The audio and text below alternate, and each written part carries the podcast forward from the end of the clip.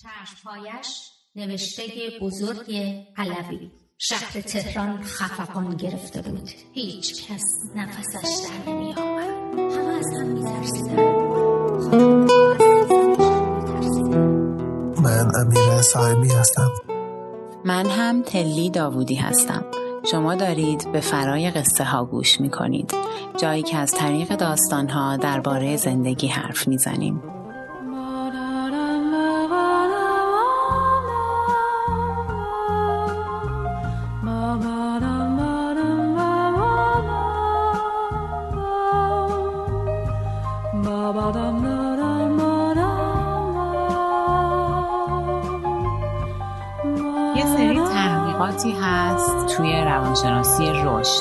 خیلی سال پیش این تحقیقات شروع شده. و بیشتر اینا نشون میده که بچه ها زیر سه سال خیلی به سختی می‌تونن این درک رو پیدا بکنن که اون چیزی که خودشون می‌دونن با چیزی که بقیه می‌دونن ممکنه متفاوت باشه. مثلا یکی از تحقیقاتی که انجام شده روی این موضوع از خیلی قدیم این بوده که به بچه های زیر سه سال یه جعبه رو نشون میدن یه جعبه مداد رنگی رو نشون میدن. و ازش می‌پرسن که فکر می‌کنید توی این جعبه مداد رنگی چیه؟ بچه ها خب قاعدتا جعبه رو می‌بینن و میگن که خب توش مداد رنگیه. بعد جعبه رو باز می‌کنن جلوی چشم بچه و چیزهای توش رو میریزن روی میز. بچه می‌بینه که توی این جعبه مداد رنگی نبوده شم بوده مثلا. بعد شما رو برمیدارن می‌ذارن دوباره توی جعبه مداد رنگی. به بچه میگن که خب حالا فکر می‌کنی اگر که یه کسی بیاد مثلا سلی یه بچه دیگه بیاد و این جعبه مداد رنگی رو ببینه ازش بپرسیم توی این جعبه چیه چی میگه؟ بچه ها اگر که متوجه این باشن توی یه همچین شرایطی متوجه این باشن که اون چیزی که الان خودشون فهمیدن که اون اینه که توی این جعبه شمه با چیزی که یه آدمی که ندیده توی جعبه چیه فرق داره. اگه متوجه این باشن خب میگن که سلی فکر می‌کنه تو جعبه مداد رنگیه. ولی وقتی این سوال ازشون می‌پرسن تعداد زیادی از بچه های زیر سه سال میگن که سلی فکر می‌کنه توی جعبه شمه و این نشون میده که اینو بهش میگن false belief understanding. یعنی درک این که دیگران ممکنه که یه باور غلط داشته باشن. وقتی من باور درست پیدا کردم نسبت به واقعیت که توی اطرافم وجود داره هنوز ممکنه که دیگران باور غلط داشته باشن. و بچه ها یکی از تئوری اینه که فالس بلیف آندرستندینگ به این دلیل دیر رشد می‌کنه تو بچه ها که براشون سخته که بتونن دانسته های خودشون رو لحظه ای کنار بذارن. که متوجه این باشن که دانسته های بقیه چیه. یعنی تفاوت بین ذهن من با ذهن دیگران. براشون درک این موضوع متفاوته. حالا مثل اینکه توی بزرگسالی چیزی انگار که شبیه به این بازم اتفاق میفته. یعنی یه مکانیزمی شبیه به این هنوز داره کار می‌کنه که تو بزرگسالان باعث یه سری خطاهای ذهنی میشه. یکی از این خطاهای ذهنی که به نظر من شبیه به اتفاقی که تو بچه ها میفته و یه خطایی به اسم illusion of transparency یا توهم شفافیت مثلا شاید بشه گفت به فارسی. کل قضیه اینه که بزرگ سالام خیلی وقتا مثل بچه ها سخت میشه براشون درک این که اون چیزی که تو ذهن خودشونه لزوما برای بقیه مشخص و واضح نیست. بقیه درکشون متفاوت می‌تونه باشه از اتفاقاتی که داره میفته نسبت به اون چیزی که تو ذهن من هست. یکی از مثالا اینه که یکی یه بزرگسالی برای خودش یه آهنگی رو تو ذهن خودش در نظر می‌گیره و بعد این رو آهنگ رو مثلا روی یه سطحی رنگش رو می‌گیره برای خودش. بعد وقتی که می‌پرسن بقیه از خود این آدمه. می‌پرسن که بقیه اگه بشنون این رنگی که شما گرفتی با انگشتات روی این سطح داری می‌زنی چقدر ممکنه بفهمن چه آهنگی تو ذهنته؟ تخمینی که می‌زنن بزرگسالان اینه که مثلا 80 درصد آدما می‌فهمن من چه آهنگی رو الان در نظر دارم. ولی در اصل مثلا 5 درصد آدما واقعا می‌فهمن چه آهنگی رو در نظر داره طرف. اینم نشان دهنده همین همون موضوعه که توی بچه ها مثالش رو گفتم به نظرم که درک این که تو ذهن من چی میگذره متفاوته با اون چیزی که تو ذهن بقیه میگذره. این درک مشکل میشه تو خیلی از مواقع. ماها هر روز به صورت خداگاه یا ناخداگاه راجع به دیگران راجع به کاراشون رفتاراشون قضاوت می‌کنیم. اما قبل از اینکه راجع به کسی قضاوت کنیم باید بتونیم خودمون رو جای اون طرف بذاریم و فکر کنیم که طرف چجوری فکر می‌کنه. مثالایی که تلیزت نشون میده که واسه ما خیلی سخته که خودمون رو جای دیگران بذاریم. ماها گیر می‌کنیم تو ذهن خودمون. بچه ها توی مثال تلی نمی‌تونن دنیا رو از منظر سلی ببینن. توی اون یکی مثال مثال رنگ گرفتن ماها انقدر تو ذهن خودمون هستیم و انقدر چیزایی که واسه خودمون آشنا هست و بدیهی می‌گیریم اصلا نمی‌تونیم فکر کنیم که بقیه دارن چه جوری به دنیا نگاه می‌کنن. و علیرغم اینکه نمی‌دونیم بقیه کجا قرار گرفتن علیرغم اینکه زندان ذهن خودمون شدیم دائم راجع به بقیه قضاوت می‌کنیم. موضوع این قسمت ما قضاوت کردنه. واسه این قسمت ما رمان چشمهایش نوشته بزرگ علوی رو انتخاب کردیم. رمان چشمهایش رو به این دلیل انتخاب کردیم که شاید قضاوت در مرکز این قصه قرار داره. در واقع رمان دو تا شخصیت اصلی داره. یک شخصیت اولش فرنگیسه و شخصیت دومش ماکانه که یک استاد بزرگ نقاشه فرنگیس در کل کتاب آزرده است از اینکه ماکان دربارهش اشتباه قضاوت کرده.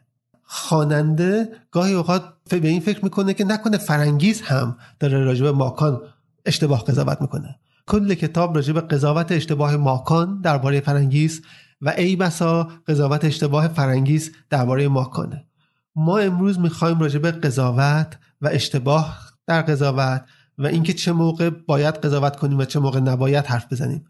اما برای اینکه حرف بزنیم خوبه که اول یکم راجع به قصه بدونیم. به خاطر همین من از تلی خواهش می‌کنم که برامون خلاصه ای از این قصه رو بگه. کل داستان توی کتاب چشمهایش در از خاطرات یه زنه به اسم مستعار فرنگیست که از اینکه زندگیش چجوری با زندگی یک نقاش معروف استاد ماکان گره می‌خوره داره حرف می‌زنه. استاد ماکان چند سال قبل از مرگش تبعید میشه و تو تبعید نقاشی چشمهایش رو می‌کشه که نقاشی بوده از چشمهای یک زن.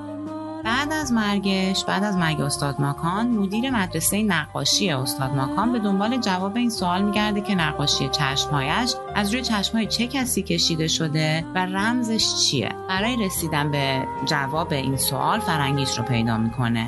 و فرنگیس شروع می‌کنه از خاطراتش برای آقای مدیر میگه. از وقتی که دختر جوانی بوده و برای یادگیری نقاشی میره پیش استاد ماکان و از رفتار سرد ماکان زده میشه. و بعد میره فرانسه و اونجا اتفاقاتی میفته و از زندگیش تو فرانسه اصلا راضی نیست. و فکر می‌کنه که زندگیش داره همینجوری تلف میشه و همیشه دلش می‌خواسته که یه نقاش بزرگی بشه ولی هیچ وقت به این آرزو حس می‌کرده که نمی‌تونه برسه. بعد از اینکه می‌بینه نمی‌تونه نقاش خوبی باشه انگار که یه چیزی تو زندگیش یه کمبودی بوده همیشه و دلش می‌خواسته که یه جزوی از یه جریانی باشه یه, یه چیزی بزرگتر از خودش بتونه پیدا بکنه تو زندگی. و اونجا برخوردی می‌کنه با آدمهایی که بهش راهنمایی می‌کنن برای اینکه بتونی این حسی که داری تو خودت رو ارضا بکنی برگرد برو ایران. شاید بتونی یه کار مفیدی تو ایران انجام بدی. وقتی برمیگرده ایران با استاد ماکان دوباره آشنا میشه و شروع می‌کنه وارد فعالیت های سیاسی که اون موقع استاد, ماکان، استاد ماکان می‌کرده وارد اون فعالیت ها میشه و در ضمن عاشق ماکان میشه. ولی بعد از مدتی ماکان دستگیر میشه و فرنگیز با اینکه عاشق ماکان بوده برای نجات ماکان خودش رو راضی می‌کنه که علا رقم علاقه خودش با یه سرهنگی که از قبل میشناخته و از دوستان خانوادگیشون بوده و همیشه به فرنگیز علاقه داشته ازدواج بکنه. و بعد از اینکه ازدواج می‌کنه دیگه هیچ وقت استاد ماکان رو نمی‌بینه. ولی اتفاقی که میفته اینه که استاد ماکان از زندان آزاد میشه و تبعید میشه. و بعد توی تبعید ماکان نقاشی چشمهایش رو می‌کشه که برداشتی بوده از چشمهای فرنگیز. فرنگیز همیشه احساس می‌کرده بعد از اینکه این نقاشی رو می‌بینه احساس می‌کرده که این چشم ها متعلق به چشم های یک زن هرزه است. یعنی برداشت فرنگیز همیشه از این نقاشی این بوده. و در آخر کتاب آخرین حرفی که می‌زنه میگه آقای مدیر این چشم ها مال من نیست.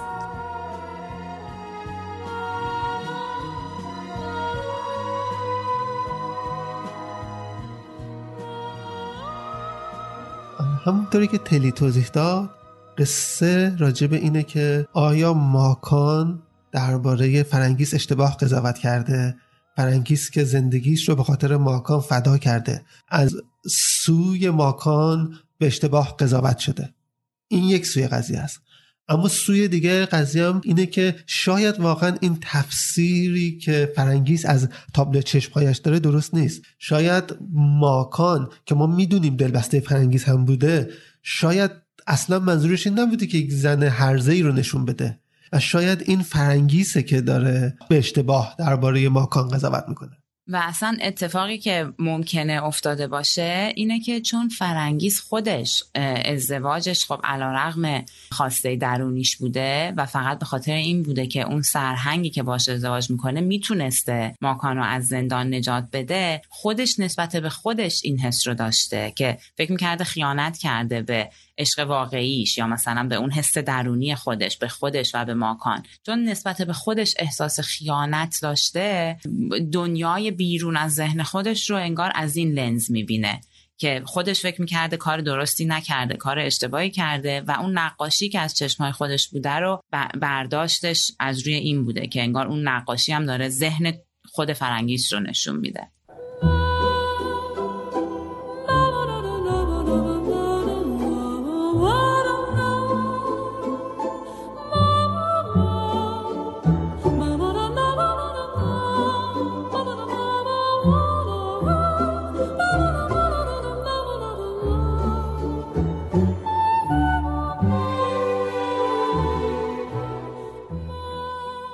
در ادبیات معاصر روانشناسی و علوم شناختی کم و بیش مورد قبول اکثر آدماست که ما در ذهنمون دو تا سیستم داریم. اسمشو می‌ذارن سیستم یک و سیستم دو.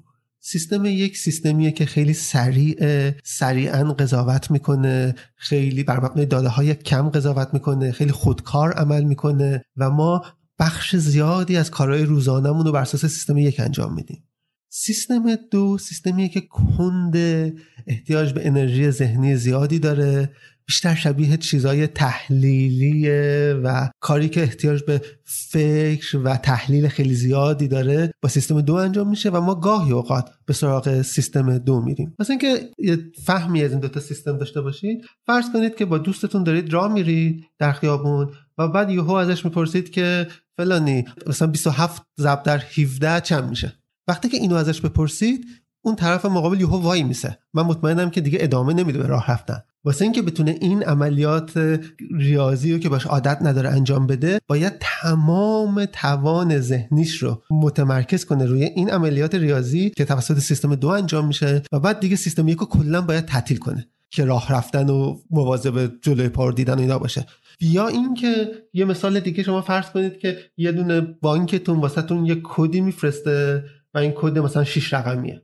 و این کد 6 رقمی واسهتون خیلی مهمه. مثلا نمی‌تونید بنویسید اینا. مثلا اینکه این کد رو حفظ کنید و از یادتون نره شما مجبورید همه کاراتون رو تعطیل کنید. اگه هر کار دیگه ای بکنید اون وقت این کد از یادتون میره. و این نشون میده که سیستم دو سیستمیه که خیلی هم کنده هم احتیاج به انرژی زیادی داره. شما رو خسته می‌کنه اگر سیستم دو استفاده کنید. به خاطر همینه که شما خیلی به ندرت از سیستم دو استفاده می‌کنید. معمولا از همین سیستم یک استفاده می‌کنید و خیلی سریع بر مبنای داده های کم قضاوت می‌کنید. اما مشکل اینه که سیستم یک خیلی وقتا اشتباه می‌کنه.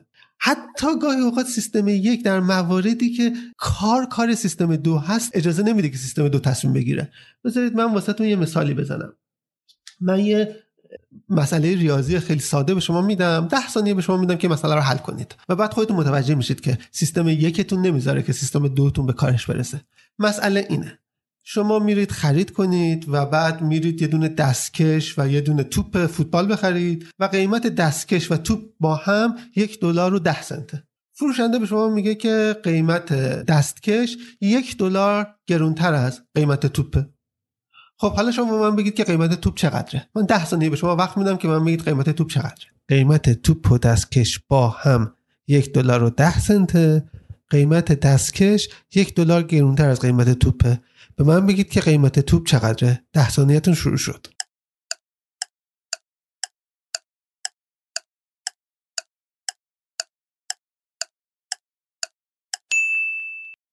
حدس می‌زنم که یا شما این مسئله رو هنوز حل نکردید یا اگه حل کرده باشید جوابتون اینه که قیمت توپ ده سنته. خب اگه قیمت توپ 10 سنت باشه لاجرم چون که مجموع دو تا قیمت یک دلار و 10 سنت بوده باید بگید که قیمت دستکش هم یک دلاره. اما اگه قیمت دستکش یک دلار باشه قیمت توپ هم 10 سنت باشه اختلاف این دوتا که میشه 90 سنت یک دلار نمیشه که. در حالی که قرار بود اختلاف این دوتا یه دلار باشه. بنابراین جوابی که شما دادید جواب غلطیه. جواب 10 سنت نیستش. جواب درست اینه که قیمت توپ 5 سنت قیمت دستکش یک دلار و 5 سنته اما شما این جواب رو بهش نرسیدید یعنی اجازه ندادید که سیستم دوتون راجبش فکر کنه. و نکته مهمتر اینه که وقتی به اون جواب 10 سنت رسیدید اگر مسئله رو ادامه می‌دادید و اون یکی قیمت رو حساب می‌کردید و هم کم می‌کردید متوجه می‌شدید که اختلاف چقدره. اما داوری سیستم یکیتون که خیلی سریع بوده و این عددهای یک و ده سریع شما رو بهش پیش برده اون داوری رو میگید و دیگه سیستم دوتون هم تعطیل می‌کنید. اجازه نمی‌دید که سیستم دو بیاد بازنگری کنه این این داوری شما رو. بنابراین این این سیستمیه که شما انگار خودش رو هی دائم غالب می‌کنه. و این اتفاق در هر نوع قضاوتی دائم واسه ما اتفاق میفته پژوهش های مختلفی ما نشون دادن که ما وقتی با یک نفر آدمی برای اولین بار روبرو میشیم خیلی سریع راجبش قضاوت می‌کنیم. این قضاوت ما بر مبنای چیزهای مختلفیه. از جمله بر مبنای اینکه چقدر طرف مقابل تهدید کننده است قصدش نسبت به ما چیه؟ مثلا اگه به ما بخنده احساس می‌کنیم که تهدید کننده نیست و پژوهش ها نشون دادن که مردان از جمله راجع به این قضاوت می‌کنن که طرف مقابل اگر زن باشه چقدر جذابه. و اینا در همون چند لحظه اول اتفاق میفته. اگر شما فکر کنید که طرف مثلا یک زن جذابیه خیلی سریع قضاوت مثبتی راجبش تشکیل می‌دید و این قضاوت مثبت صرفا راجع به چهره طرف هم نیست. خیلی سریع این قضاوت رو شما تعمین می‌دید به چیزهای دیگه. فکر می‌کنید که طرف ویژگی های مثبت دیگه هم داره چون خوش است از نظر شما. مثلا باهوشتره مثلا خوش اخلاقتره و چیزهای دیگه. در حالی که واسه هیچ کنو از اینا هیچ گونه اویدنسی ندارید. اما این سیستم یکی شما خیلی سریع بر مبنای یک مثلا لبخند طرف و یا قیافه طرف یک داوری رو در ذهن شما شکل میده و این داوری رو تعمین میده به چیزهای خیلی خیلی زیادی که اصلا ربطی حتی به اون داده های اولیه شما هم نداشته.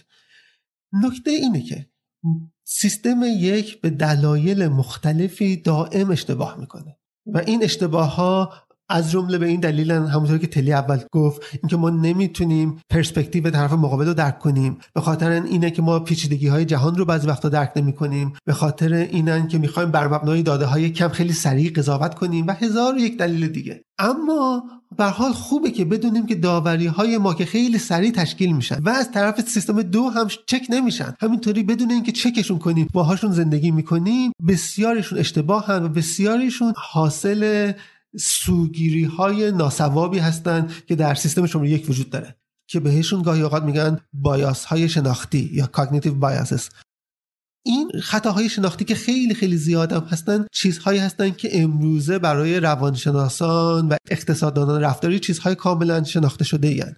و ما دائم و هر روزه این خطاهای ذهنی رو مرتکب میشیم و انجام میدیم از جمله در کتاب فرنگیس هم دچار این خطاهای ذهنی و بایاس های شناختیه. ما به سراغ جوزف مگوایر استاد روانشناسی دانشگاه بستون که کارش خطاهای ذهنی و تصمیم گیریه رفتیم و ازش خواستیم چند نوع خطای ذهنی مهم که اتفاقا مربوط به کتاب چشمهایش هست رو برای ما توضیح بده.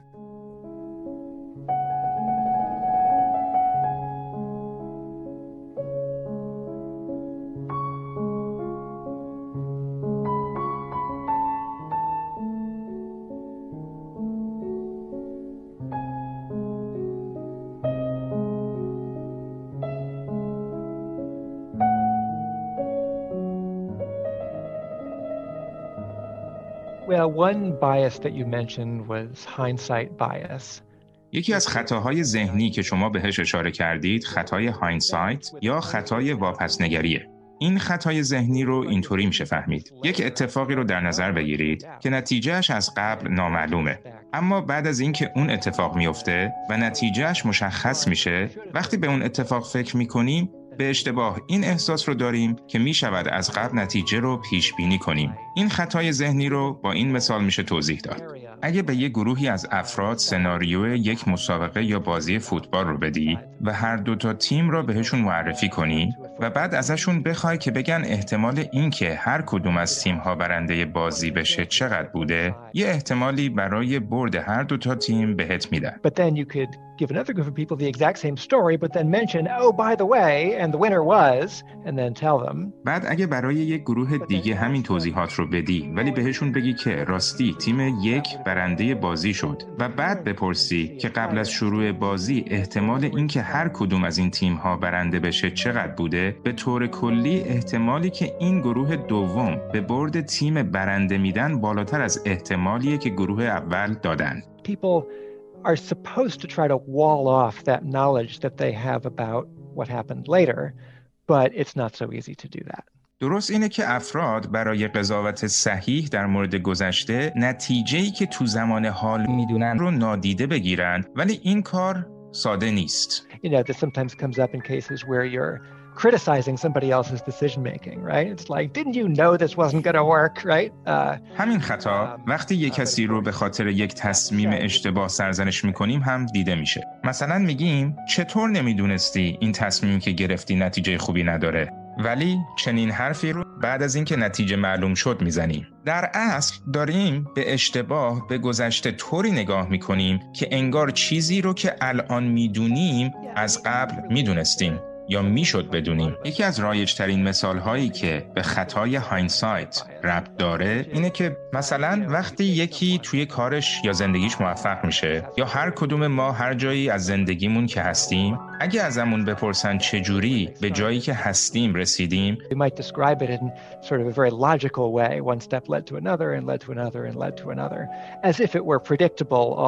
احتمالا یه داستان خیلی منطقی تعریف می‌کنیم. از اینکه به چه شکل از یک مرحله به مرحله بعدی جلو رفتیم و هر قدم به قدم بعدی منجر شد. انگار که همه مراحل از اول قابل پیش بینی بودند و در یک روال منطقی قرار داشتند در صورتی که در واقعیت اگه بهش فکر کنی تو هر قدمی و هر لحظه ای همه چیز نامعلومه و احتمالات زیادی هست. ولی اون احتمالاتی که واقعی نشدن رو ذهن ما دیگه بهشون توجهی نمی‌کنه.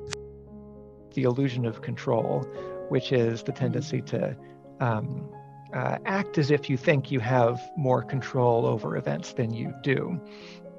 یه خطای ذهنی دیگه خطای توهم کنترله. اونم اینه که بعضی وقتا جوری رفتار می‌کنیم که انگار کنترلی که روی وقایع داریم خیلی بیشتر از اون مقداری که واقعا داریم. مثلا اینو میشه اینجوری نشون داد. یه اتفاقی رو در نظر بگیریم که کاملا به شانس بستگی داره. مثلا اینکه وقتی یه سکه رو بالا میندازیم کدوم روی سکه نمایان میشه و بعد فرض کن به شما بگن که سر اینکه کدوم روی سکه نمایان میشه شرط ببند. حالا اگه شما وقتی خودت سکه رو بندازی بیشتر شرط ببندی تا وقتی یکی دیگه سکه رو میندازه این نشانه توهم کنترله. چون در اصل فرقی نمی‌کنه. تو خودت بندازیش یا کس دیگه. عوامل مختلف می‌تونن این خطای ذهنی را تشدید کنن. مثلا اگه یه اتفاق یا فعالیت برای ما خیلی آشنا باشه ممکنه بیشتر فکر کنیم که روند اتفاقها خیلی رو غلطکه و همه چی تحت کنترله. ولی در اصل این به خاطر اینه که ذهن ما با اون روند آشناست نه اینکه کنترل بیشتری داریم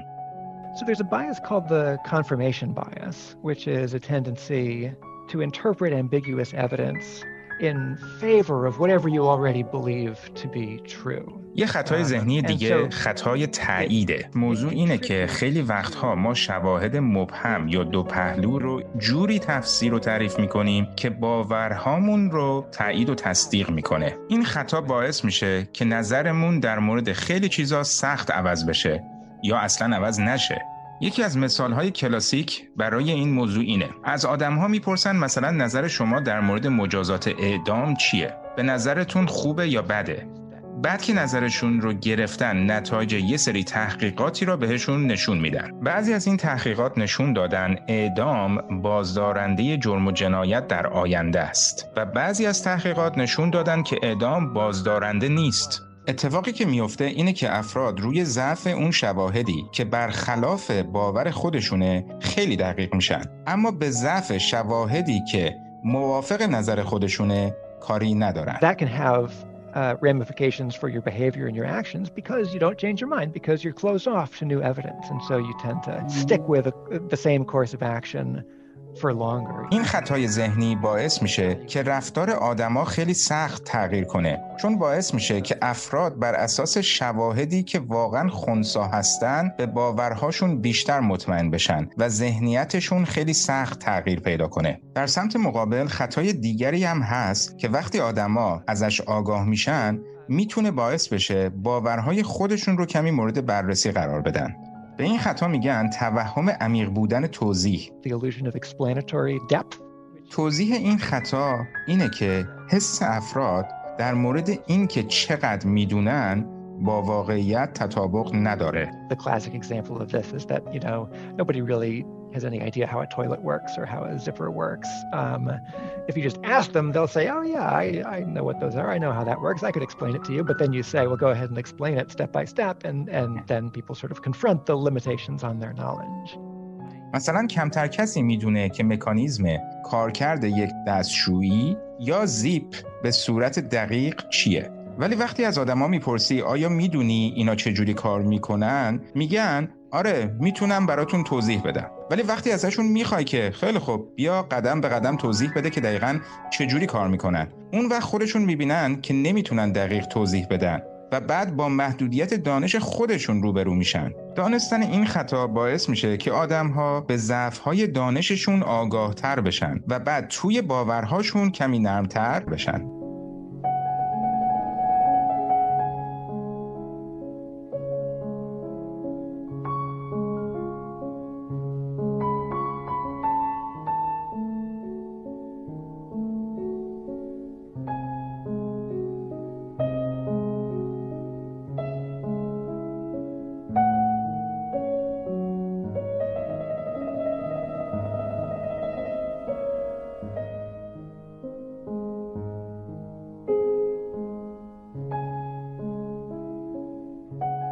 خب یه سری زیادی از خطاهایی که جوزف مکگوایر در موردشون حرف زد. توی کتاب ما می‌بینیم که فرنگیس دائما درگیر اینا هست و اونجوری که خاطراتش رو تعریف می‌کنه و اون قضاوت هایی که کلا در مورد هم گذشتش و هم زندگیش تو حال می‌کنه دائم مثال های این خطاها رو ما توش می‌بینیم. مثلا خطای hindsight یا واپس نگری که در موردش حرف زد جوزف مکگوایر فرنگیس همیشه توی کتاب ما می‌بینیم که چند جا وقتی داره با آقای مدیر حرف می‌زنه به آقای مدیر همش میگه که آقای مدیر اصلا امکان نداشت که منو چون عاشق ماکان بوده ولی همیشه فکر می‌کرده که حالا اونجوری که خودش تو زمان حال داره تعریف می‌کنه همش میگه که امکان نداشت هیچ وقت من و ماکان بتونیم با هم باشیم بتونیم با هم ازدواج کنیم یا این رابطه ای داشته باشیم. و اینو وقتی داره میگه که تو زمان حاله با آگاهی به تمام اتفاقاتی که افتاده داره این حرفو می‌زنه و با قاطعیت میگه که همیشه می‌دونستم که امکان نداشت ما بتونیم با هم باشیم. ولی در اصل الان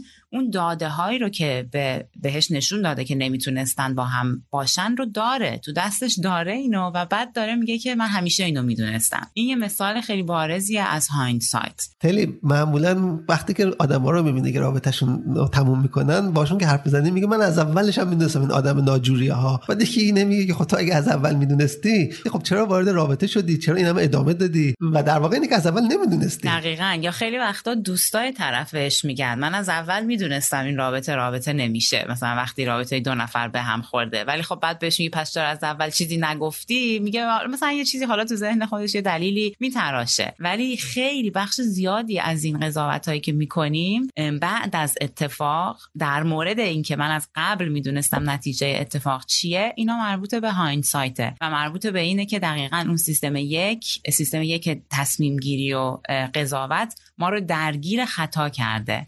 یه مثال دیگه ای که در موردش حرف زد جوزف مکوایر توهم کنترله. این خطایی که در از توهم اینو داریم که روی خیلی از اتفاقاتی که میفته کنترل داریم و یعنی کلا خیلی از اتفاقات رو حسی که ما نسبت بهشون داریم اینه که اینا به صورت منظم و کنترل شده اتفاق میفته و نقش شانس یا رندوم بودن اتفاقات رو نادیده می‌گیریم. این کارم فرانگیز خیلی می‌کنه. توی کتاب تو اینجوری که داره تعریف می‌کنه اتفاقات رو مثلا میگه که یه اتفاق خاص رو تو زندگیش در نظر می‌گیره و اونم این بوده که وقتی میره پیش استاد ماکان تو جوونیش وقتی کارهایی که داشته کارهای نقاشی که داشته رو نشون استاد ماکان میده و استاد ماکان با سردی باش رفتار می‌کنه فرنگیس احساس می‌کنه که این یه اتفاق تو جوونیش انگار که همه اتفاقات بعدی که تو زندگیش افتاده و کل جریانهای زندگیش رو این یه اتفاق تعریف می‌کنه و تغییر میده و عوض می‌کنه. یعنی کلا توی ذهن فرنگیز همونطور که تو ذهن همه ماها اتفاقی که میفته اینه که یه سری اتفاقات میلیونی واقعا که تو زندگی میفته تو جهان میفته که هم پیچیدن و هم کاملا رندومن هم تصادفیان هم شانس تو همشون دست داره رو همه اینا رو ما نادیده می‌گیریم. از وسطش یه چیز خیلی ترتمیز و مرتب و منظم در میاریم. یه داستان ساده ای می‌سازیم که ذهنمون بتونه راحت و سریع باهاش کنار بیاد و تصمیم بگیره و قضاوت بکنه در موردش. چون اگه این کار نکنیم انگار که ذهنمون اصلا جای اون کاری که سیستم دو درصد می‌تونه انجام بده و درست و منطقی تصمیم بگیره و همش رو سر جای خودش بذاره ذهنمون اون گنجایش رو انگار نداره اصلا. این خطا رو خیلی ساده ما توی همین گفتگوهای واتساپی و تلگرامی هم می‌بینیم. مثلا یه قصه های واسه شما میگن که نمی‌دونم دو تا دانشجو بودن این دو تا دانشجو فلان کار کردن و نهایتا تبدیل شد به شرکت آمازون. و بعد این قصه چون به نظرتون میک سنس می‌کنه میگید که خب پس درسته دیگه. در حالی که فکر نمی‌کنید که خب خیلی اتفاقا باید میافتاده تا شرکت آمازون شکل پیدا کنه. نمیشه با یک اتفاق خیلی ساده کل قصه رو فهمید. حالا یه خطای دیگه ای که مربوط خطای confirmation bias یا خطای تایید. و تایید اینجا به معنای تایید اون چیزیه که تو ذهن خودمون میگذره یا تایید باورهای خودمون. اتفاقی که میفته اینه که مثلا یه باوری ما داریم و بعد برای تایید اون باور شواهدی که برخلاف اون باور هست رو نادیده می‌گیریم. یا به نظرمون اصلا شواهد خیلی ضعیفی میاد. ولی شواهدی که در تایید اون باور هست رو اونا رو بهشون بها میدیم و به نظرمون خیلی هم قوی و خوب میان مثلا فرنگیس یه کاری که می‌کنه تو ذهن خودش اینه که دقیقا اون برداشتی که از نقاشی داره که نقاشی چشمهای یه زن هرزه یا مثلا یه زن خائن رو نشون میده. و همونجوری که اول داستان من گفتم من فکر می‌کنم اتفاقی که تو ذهن فرنگیس داره میفته اینه که باور خودش به خاطر کاری که کرده نسبت به خودش باور خودش اینه که من یه زن خائنم. و بعد اصلا دیدش نسبت به دنیا و مشخصا نسبت به نقاشی این میشه که این نقاشی داره اینو نشون میده. مثلا باوری که داره نسبت به خودش رو اون اویدنسی که بیرون از ذهن خودش وجود داره که حالا توی این کیس اویدنس رو نقاشی رو evidence می‌گیریم اون evidence رو جوری ازش برداشت می‌کنه که باور خودش رو تایید بکنه. و برداشتش از نقاشی این میشه که این چشم ها چشم من نیست و چشم یه زن هرزه است. صرفا واسه اینکه بخوایم جمع‌بندی کنم بحثمون تا اینجا. من یه بار دیگه فقط مرور می‌کنم. خطاهایی رو که به نظر می‌رسه که فرنگیس انجام میده. خطای اولی که فرنگیس داره انجام میده اینه که نتیجه رابطه رو فکر می‌کنه که از اول معلوم بوده. در حالی که نتیجه رابطه از اول معلوم نبوده. این خطا خطای hindsight خطای دومی که فرنگیس داره انجام میده اینه که فکر می‌کنه که نسبت به همه حوادث کنترل داشته. و کم و بیش توی داستان هم خیلی وقتا میگه من یه های درونی دارم من آدم بدی هستم. و فکر می‌کنه که خودش همه این حوادث رو یه طوری کنترل کرده و به این جایی که الان رسیده رسیده. این خطای دومه که توهم کنترل داره. خطای بعدی که مربوط بود به hindsight و گاهی اوقات بهش میگن خطای validity of judgment اینه که فرنگیس یک داستانی که معنا میده در ذهن خودش رو می‌سازه و این داستان رو چون معنا میده به ماکان نسبت میده. و شاید ماکان هم یک داستانی می‌سازه که معنا میده و بعد این داستان رو به فرنگیس نسبت میده. و نهایتا خطای دیگری که راجبش همین الان تلی حرف زد خطای confirmation bias ه که یک نقاشی که کاملا مبهمه رو فرنگیس مبنای این می‌گیره که ماکان اونو محکومش کرده و این نقاشی باعث میشه که این باور رو که ماکان از اون بدش میومد رو تایید می‌کنه و دائم در زندگیش در حال عذابه. این خطاهای ذهنی باعث این میشن که ما قضاوت رو قضاوت های ذهنیمون رو فراتر از داده هایی که داریم می‌بریم. یعنی همیشه حالا نه همیشه تو خیلی از کیسایی که ما داریم پیش داوری می‌کنیم یا قضاوت می‌کنیم چه در مورد آدما چه در مورد اتفاقات این خطاها هستن که باعث میشن ما داده ها رو یا اصلا نبینیم یا یه جور دیگه ای ببینیم. یا خیلی بیشتر از اون چیزی که هستن ببینیم و اصلا کلا قضاوتمون رو از زندگی و شرایط و آدما فرای داده ها ببریم فرای شواهد ببریم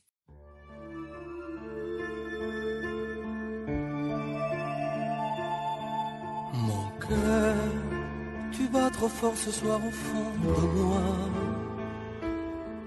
Mon cœur, tu penses encore à elle, mais pourquoi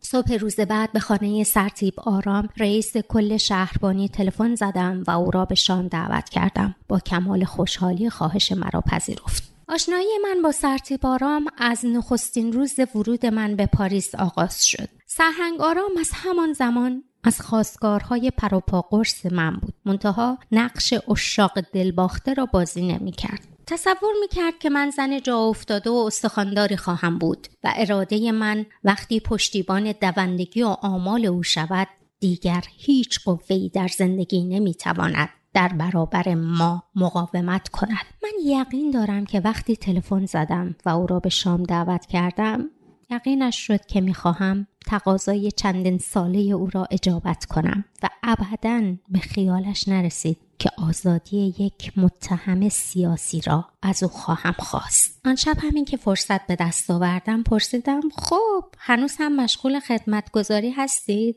پرسید چطور؟ گفتم هنوز هم مردم را می‌گیرید؟ گفت نه دیگه نمی‌گیریم. لانه فساد را پیدا کردیم.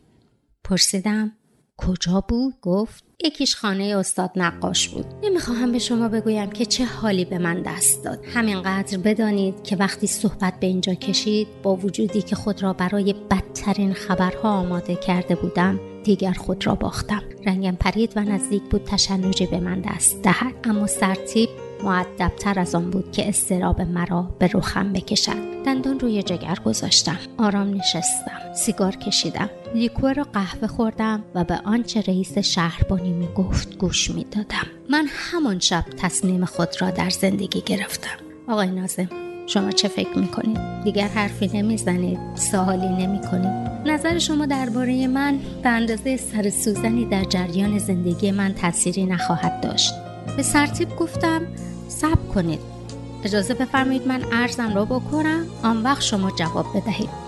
من از شما خواهشی دارم و خوب می‌دانم برآوردن این تقاضای من برای شما بسیار دشوار است.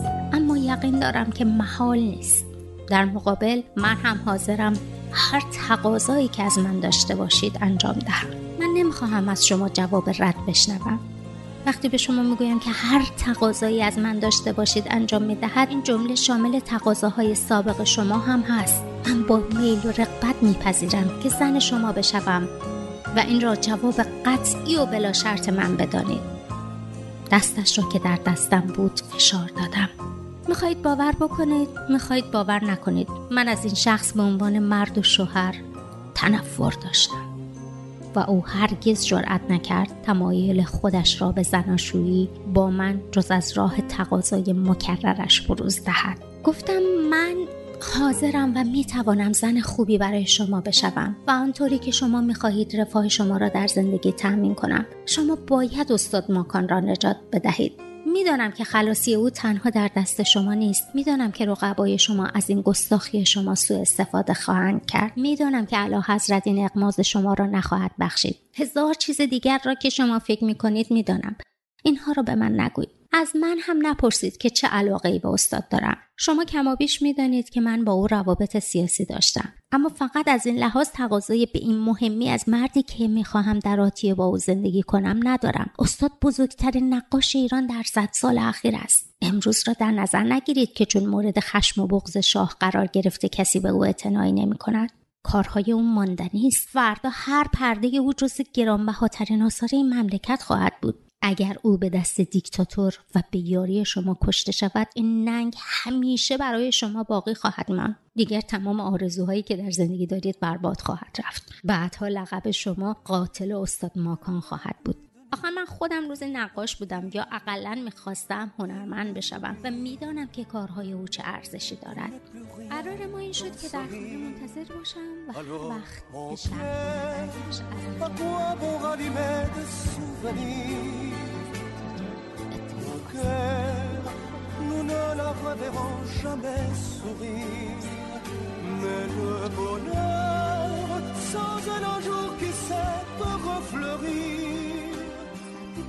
نتیجه این شد که او را با یک صاحب منصب و دو مأمور اداره سیاسی به کلات تبعید کردند. دیگر از او خبری ندارم.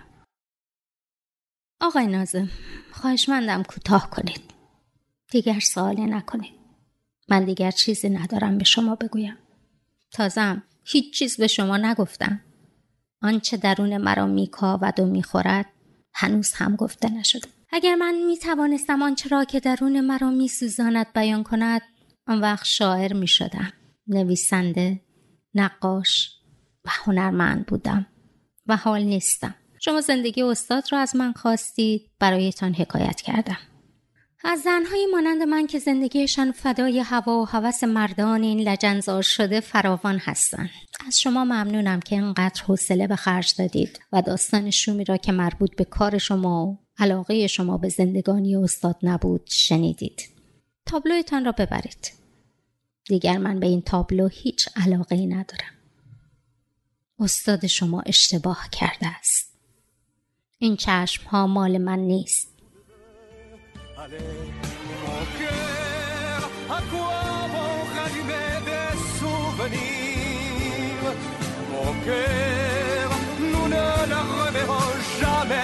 Sourire, mais le bonheur avec une autre un jour peut revenir. Qui t'a menti, répare le bois d'avenir. Viens, toi mon cœur fait quelque chose, je ne tremble pas de froid. خیلی رایجه که توی فرهنگ های مختلفی میگن که قضاوت نکنید کم و بیش ما توضیح دادیم که خب به این دلیل نباید قضاوت کنیم که اشتباه می‌کنیم به طرز زیادی. اما یا این درسته که ما نباید قضاوت کنیم و هیچ وقت نباید قضاوت کنیم؟ برای دونستن پاسخ این سوال به سراغ گرت ویلیامز استاد اخلاق دانشگاه لنکستر رفتیم. و ازش پرسیدیم که آیا قضاوت کردن همیشه اشتباهه؟ My name's uh, Gareth Williams. I lecture in philosophy at the University of Lancaster. اسم من گرت ویلیامزه. من در دانشگاه لنکستر فلسفه درس میدم. کار من در حوزه های اخلاق، نظریه سیاسی و سیاستگذاری عمومیه و یکی از دقدقه های من در سالیان گذشته مسئولیت اخلاقی و سرزنشگری بوده. So I think uh, judging is just central to our lives together, whether we do it consciously or unconsciously. به نظر من قضاوت کردن دیگران در زندگی ما اهمیت اساسی داره چه آگاهانه انجامش بدیم چه ناگاهانه ما وقتی با دیگران سر و کار داریم آگاهانه یا ناگاهانه دائم در حال گرفتن این تصمیم هستیم که آیا با راه و روش زندگی آنها در جهان کنار بیایم یا نه؟ آیا نحوه رفتار اونها با دیگران رو تایید کنیم یا نه؟ آیا نوع برخوردشون با خودمون رو بپذیریم یا اینکه اون نوع رفتار رو نپذیریم و بهش اعتراض کنیم؟ مثلا بگیم که تو نباید اینطوری با من حرف بزنی We have this idea that, uh, that not judging is a, is a good or virtuous thing to do. But actually just by... این ایده در ذهنهای ما هست که قضاوت نکردن دیگران کار خوب و فضیلتمندانه ایه. اما واقعیت اینه که صرفاً با همکاری یا با عدم همکاری با دیگران با تشویق یا تشویق نکردن اونها داریم درباره اونها قضاوت می‌کنیم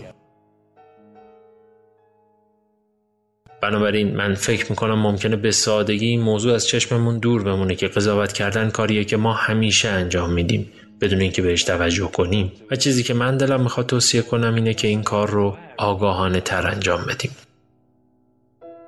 There are many ways we can go wrong in judging others. We can be moralistic, we can be one-sided, we can be self-righteous. ما ممکنه به شیوه های مختلفی در قضاوت کردن دیگران اشتباه کنیم. ممکنه زیاد از حد ادای معلمای اخلاق رو در بیاریم، جانماز آب بکشیم یا یک جانبه قضاوت بکنیم. ممکنه منصف نباشیم، کسایی رو هدف قرار بدیم که ضعیفتر از ما هستند و برای همین فرصت پاسخ دادن رو ندارن. به انواع و اقسام مختلفی ما در قضاوت هامون ممکنه اشتباه کنیم. اما باید درک کنیم که ما دائم در زندگی دیگران رو قضاوت می‌کنیم.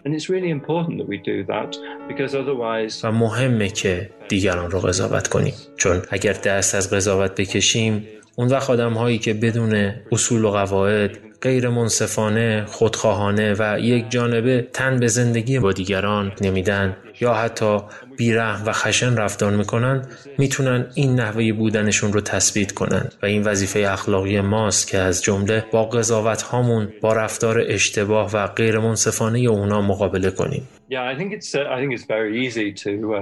to make mistakes. First of all, it's just so hard to see the world from other people's point of view. اما از سوی دیگه باید یادمون باشه که خیلی ساده می‌تونیم در قضاوت اشتباه کنیم. باید بگم خیلی سخته که دنیا رو از چشم دیگران ببینیم. ما می‌بینیم که رفتار دیگران چه اثری روی ما داره. اونو به شدت حس می‌کنیم یا تاثیر رفتار دیگران رو بر روی کسی که دوست داریم لمس می‌کنیم مثلا از منظر خودمون توهین دیگران یا حرف زشتی که به ما زدن یا عدم توجهی که به ما کردن رو می‌بینیم اما خب از منظر دیگران اوضاع رو نمی‌بینیم یه اشتباهی که در قضاوت کردن می‌کنیم اینه که رفتار غلط طرف مقابل رو با خودمون می‌بینیم اما از خودمون نمی‌پرسیم که در ذهن طرف مقابل چی میگذشته. چرا به نظرش منطقی رسیده این کارو بکنه؟ آیا واقعا قصد بدی نسبت به ما داشته؟ شاید هم قضیه پیچیده تر بوده. شاید هم واقعا ما سهمی در آنچه اتفاق افتاده داشتیم که باعث شده طرف مقابل اینطور رفتار کنه. That's then an effort of work to engage with the other person, not just to issue our condemnation, to be open to the fact that we may have contributed to the problem. بنابراین معمولا از طرف ما تلاش لازمه که به طرف مقابل هم فکر کنیم و به جای اینکه صرفا حکم محکومیتش رو صادر کنیم باید همیشه این احتمال رو در نظر بگیریم که ما هم شاید سهمی در ماجرا داریم طرف مقابل ممکنه دلایلی برای کارش داشته باشه و صرفا بدخواهی و بدجنسی و خباستش نیست که باعث شده این گونه با ما رفتار کنه. تلاش لازمه که بتونیم منظر دیگران رو هم در قضاوت هامون در نظر بگیریم. و این چیزیه که خیلی وقتها فراموش می‌کنیم.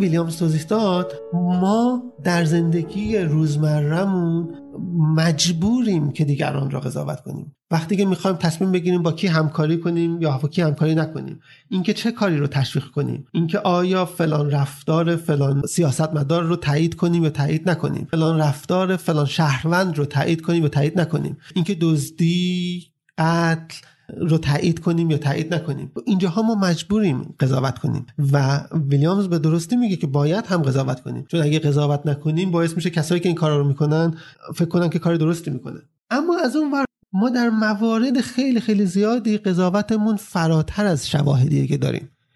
اگرچه که شاید در بعضی از موارد باید قضاوت کنیم اما به صورت ناخودآگاه و بدون فکر کافی و بدون گذاشتن انرژی کافی قضاوت می‌کنیم و این قضاوتمون اشتباه میشه. بنابراین یکی از مشکلات اصلی قضاوت اینه که سریع قضاوت می‌کنیم فراتر از داده ها قضاوت می‌کنیم و قضاوتمون بنابراین اشتباهه. خب این مشکلی که ما کم و بیش راجبش حرف زدیم در قسمت قبلی حرفمون. من می‌خوام راجب این مشکل دیگه الان حرف بزنم. این که مشکل قضاوت کردن صرفا این نیست که گاهی اوقات قضاوت ما سریع یا اشتباهه.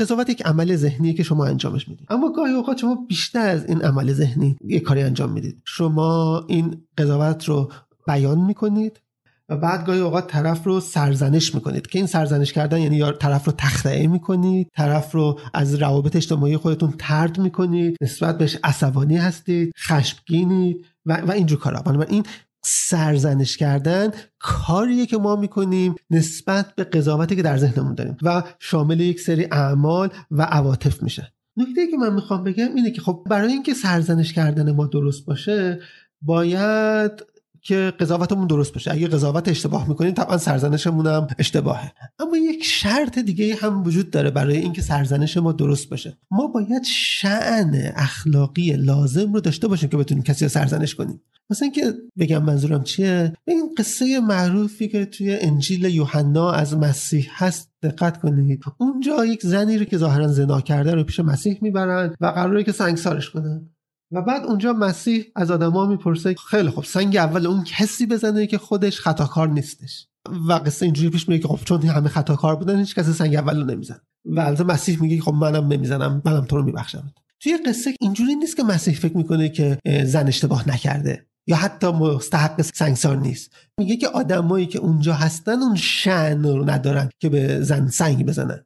برای اینکه خودشون هم آدمای خطاکاریه باید بدونیم که ما آدم های خیلی خوبی نیستیم. پژوهش های مختلفی نشون داده که ماها به صورت میانگین آدم های فضیلتمندی نیستیم. آدم فضیلتمند آدمیه که در شرایط مختلف حتی وقتی که به نفعش نیست کار درست رو انجام میده. پژوهش های مختلفی نشون دادن که ما وقتی که به نفعمون نیست کار درست رو انجام نمیدیم. من یکی دو سه نمونه رو خیلی سریع میگم تا بهتون نشون بدم که با اکثر ماها آدمای خیلی فضیلتمند و اخلاقی نیستیم.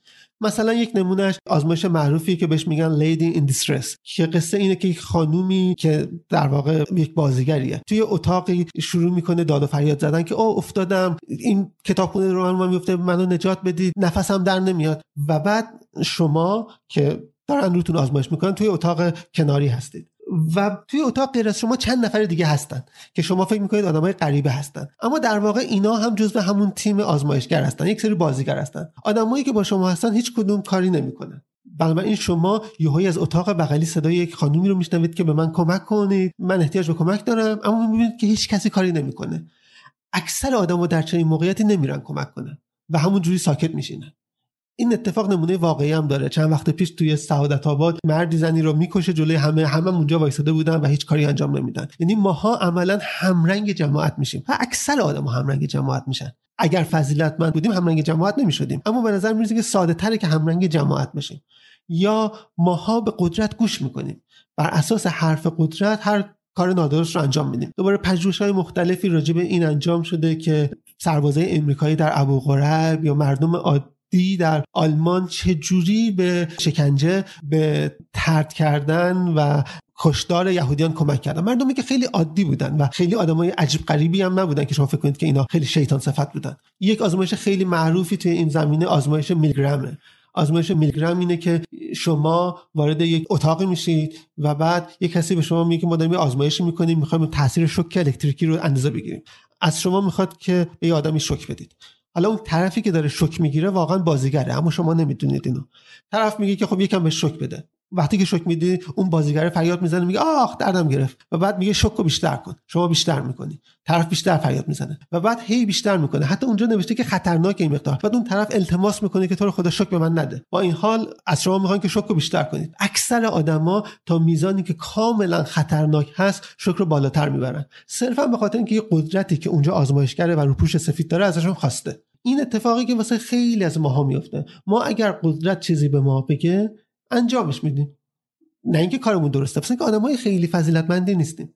من نمونه آخر رو هم میگم و تموم می‌کنم. نمونه آخر اینه که ماها آدمای کینه‌جویی هستیم. آزمایش خیلی معروفی هست و اون آزمایش اینه که شما و یک نفر دیگه قرار میشه که با همدیگه ایده های همدیگه رو نقد کنید.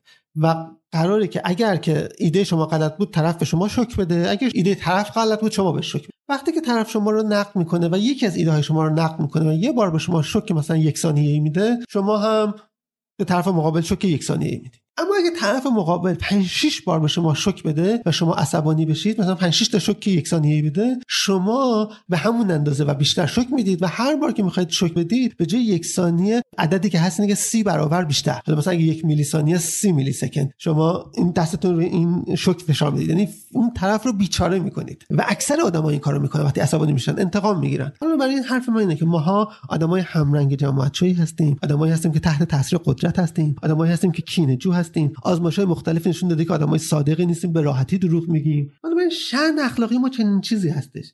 وقتی که خودتون رو در نظر بگیرید که ما چنین آدمی هستیم اون وقت به قول ویلیام لازم نیست خیلی جانم مذاب کشیده یا به تعبیر انگلیسیش سلف رایشس باشید. که خودتون بدونید انقدر آدم بهتری از دیگران نیستید که بخواید طرف مقابل رو سرزنش کنید عصبانی بشید محکومش کنید. اون وقت می‌دونید که حتی اگه داورتون اینه که طرف مقابل اشتباه کرده در اینکه چه میزان باید طرف مقابل رو نسبت بهش خشمگین بشید باید کمی متواضع تر باشید. یه چیزی رو فقط من اینجا بگم. خیلی وقتا توی اتفاق همین تحقیقاتی که امیر به خیلی هاشون اشاره کردی نشون دادن اینو و روی این موضوع بعدها تو سالهای اخیر بیشتر تحقیق کردن که حالا شاید نه فقط اینکه ما آدم های مثلا اخلاقی نیستیم یا اینکه مثلا دنبال قدرت یعنی پیرو قدرت هستیم. نه فقط اینا بلکه عوامل دیگه هم باعث میشه که ما این رفتارهایی که این پژوهشا نشون میده ازمون سر بزنه. و مثلا یکی از عوامل مهمه اینکه چرا ما این نتیجه ها رو تو پژوهشا می‌بینیم مثل مثلا دنبال کردن حرف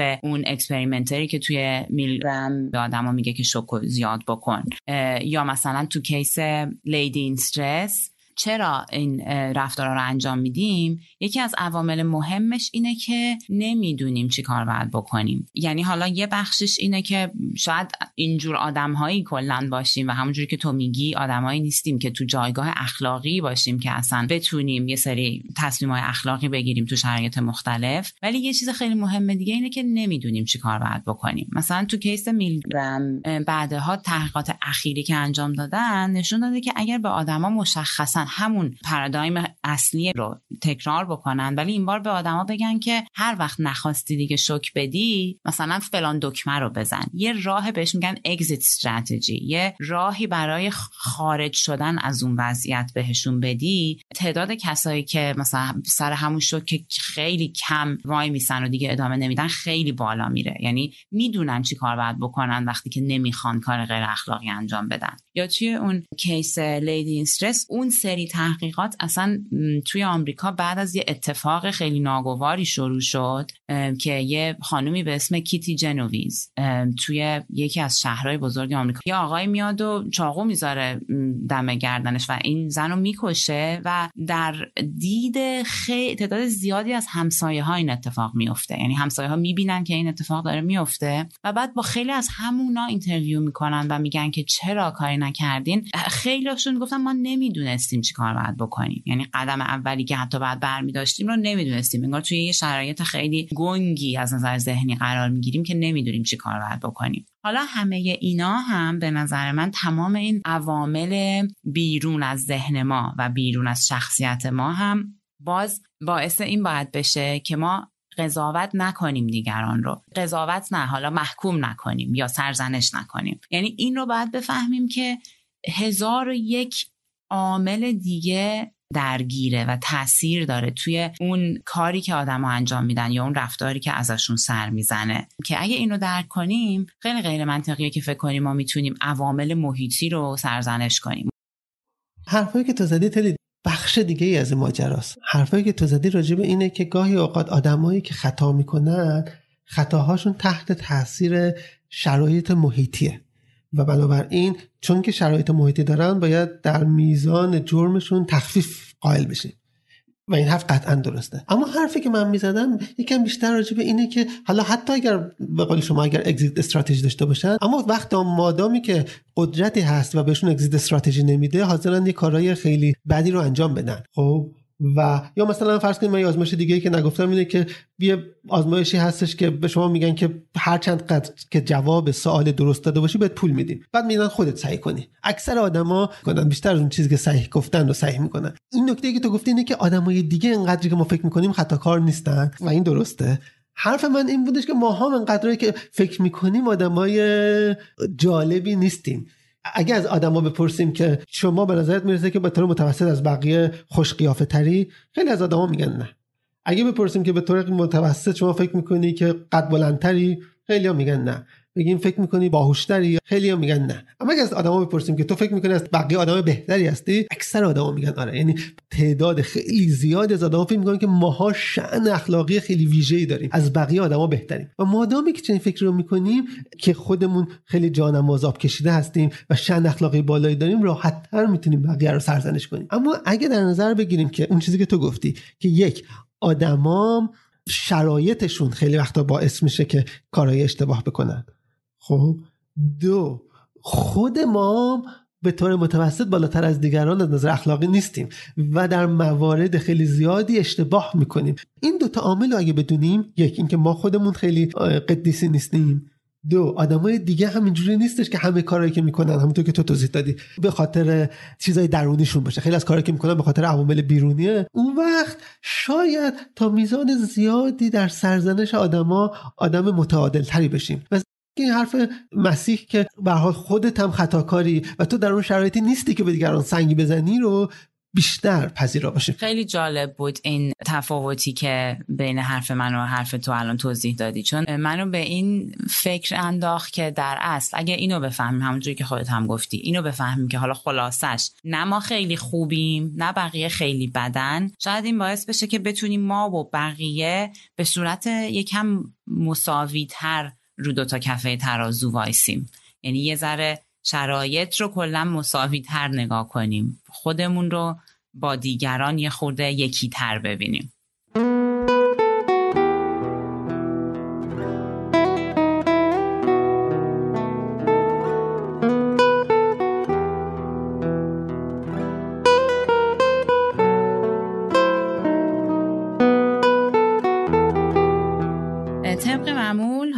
برای آخر این اپیزود می‌خوایم یه جمله ای از کتاب بخونیم و بعد در موردش خیلی مختصر فکر بکنیم و صحبت کنیم. جمله ای که این بار می‌خوام بخونم من مربوط به یه اتفاقیه توی کتاب که فرانگیز با یه پسر جوونی توی فرانسه آشنا میشه وقتی که تو فرانسه زندگی می‌کرده به اسم خداداد.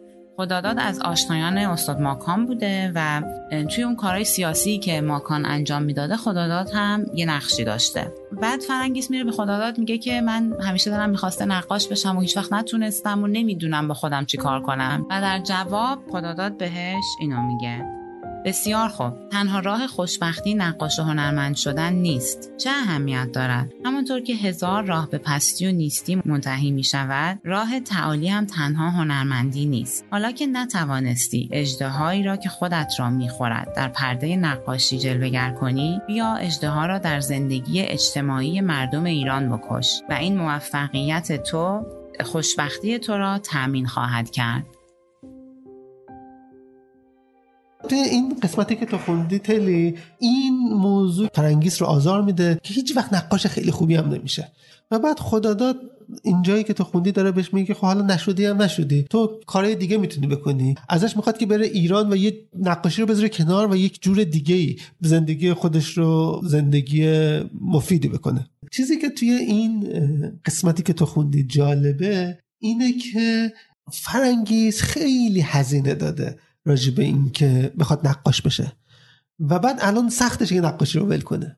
این یک خطای ذهنی معروفیه که گاهی اوقات بهش میگن سانک کاست فالسی یعنی مقالطه هزینه های قبلی. و این مقالطه راجع به اینه که ما خیلی وقتا چون که خیلی هزینه دادیم از قبل تا وقتی که می‌دونیم که این تصمیم اون تصمیم نیست که به جای ما رو برسونه به خاطر هزینه‌ای که از قبل دادیم می‌خوایم که نه تا آخر مسیر بریم. یه مثال با مزه که هست میگن که مثلا شما یه بلیت خریدی 20 هزار تومن بلیت کنسرته. بعد حالا بارون و برف شدید ترافیک شما می‌دونی نمی‌رسی. اما میگی که خب نه من که پول دادم باید برم. کلی هزینه میدی به خاطر اینکه فکر می‌کنی 20 هزار تومن رو دادی. در حالی که اون 20 هزار تومن رو ول می‌کردی خب شاید خیلی از اون ساعتات استفاده خیلی بهتری می‌کردی. اینجا خداداد داره یه چنین چیزی رو میگه. میگه حالا این که این همه وقت تو صرف نقاشی کردی بخوای همون راه ادامه بدی. وقتی که می‌دونی تو راه به جایی نمی‌رسی یه اشتباه خیلی از ما هم باید سعی کنیم که اگه می‌بینیم که به جایی نمی‌رسیم ول کنیم که انقدر قبلا هزینه دادیم. از اول شروع کنیم. یه چیزی که الان که داشتی توضیح می‌دادی این خطا رو یه دفعه به ذهن من اومد اینه که خیلی وقتا آدم می‌بینه که مثلا تو روابط رابطه دو نفر با هم دیگه. یه رابطه خیلی بدیه و همش مثلا اتفاقات بدی تو رابطه است و واقعا رابطه ای نیست که برای هیچ کدوم قضیه یا حالا برای یه نفر قضیه رابطه پویا و خوبی باشه. ولی اگه بپرسی از اون طرف که بابا چرا ادامه پیدا می‌کنه این رابطه مثلا توجیه میارن از قبیل اینکه خب مثلا چه می‌دونم کلی با همدیگه خونه خریدیم کلی هزینه کردیم کلی وقت گذاشتیم. ده سال زندگیم بوده. دقیقا ده سال زندگیم بوده یا مثلا خیلی از زن و شوهرها با همدیگه بچه داریم و خیلی سخت می‌کنه این اینجور هزینه ها یا همون ده سال زندگی یا خونه ای که خریدیم یا هزار و یک هزینه ای که پرداختیم خیلی سخت می‌کنه این تصمیمو که یه جایی تموم کنه آدم این هزینه ها رو. یعنی هی فکر می‌کنیم که بذار ادامه بده بذار برای جلوتر شاید یه جایی این این درهی که ایجاد شده از فقط هزینه ها بالاخره تبدیل به تپهی بشه از سود. که بعد این خودش مربوط هم هست به یه پدیده دیگه ای که تو روانشناسی در موردش خیلی حرف می‌زنن به اسم cognitive dissonance که تو ذهنمون در اصل وقتی که یه چیزی که دلمون می‌خواد اتفاق بیفته با اون چیزی که واقعا اتفاق افتاده وقتی خیلی تفاوت داره فاصله زیادی داره کاری که ما به صورت ناخودآگاه تو ذهنمون انجام میدیم برای برای کمتر کردن این فاصله ارزش اون چیزی که واقع... واقعا داریم رو بالاتر می‌بریم. خلاصه این که ما اشتباه می‌کنیم. ممکنه سالهای زیادی از زندگیمون رو صرف پروژه‌ای کنیم که برامون جز هزینه هیچ چیز دیگه ای نبوده باشه. اما به جای اینکه اشتباه دیروزمون رو توجیه کنیم یه موقع باید بفهمیم که این که دیروز اشتباه کردیم دلیل این نیست که سالهای آیندهمون رو هم به پای این اشتباه نابود کنیم. فردا روز دیگری است خوبه که اجازه ندیم. آتش دیروز فردامون رو هم به باد بده.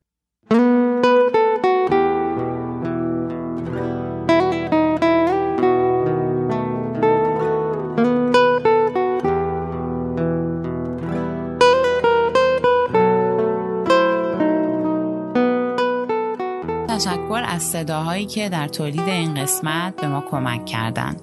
من دینی، تایماز داوودی، علی زن و کیوان کیارس برای موسیقی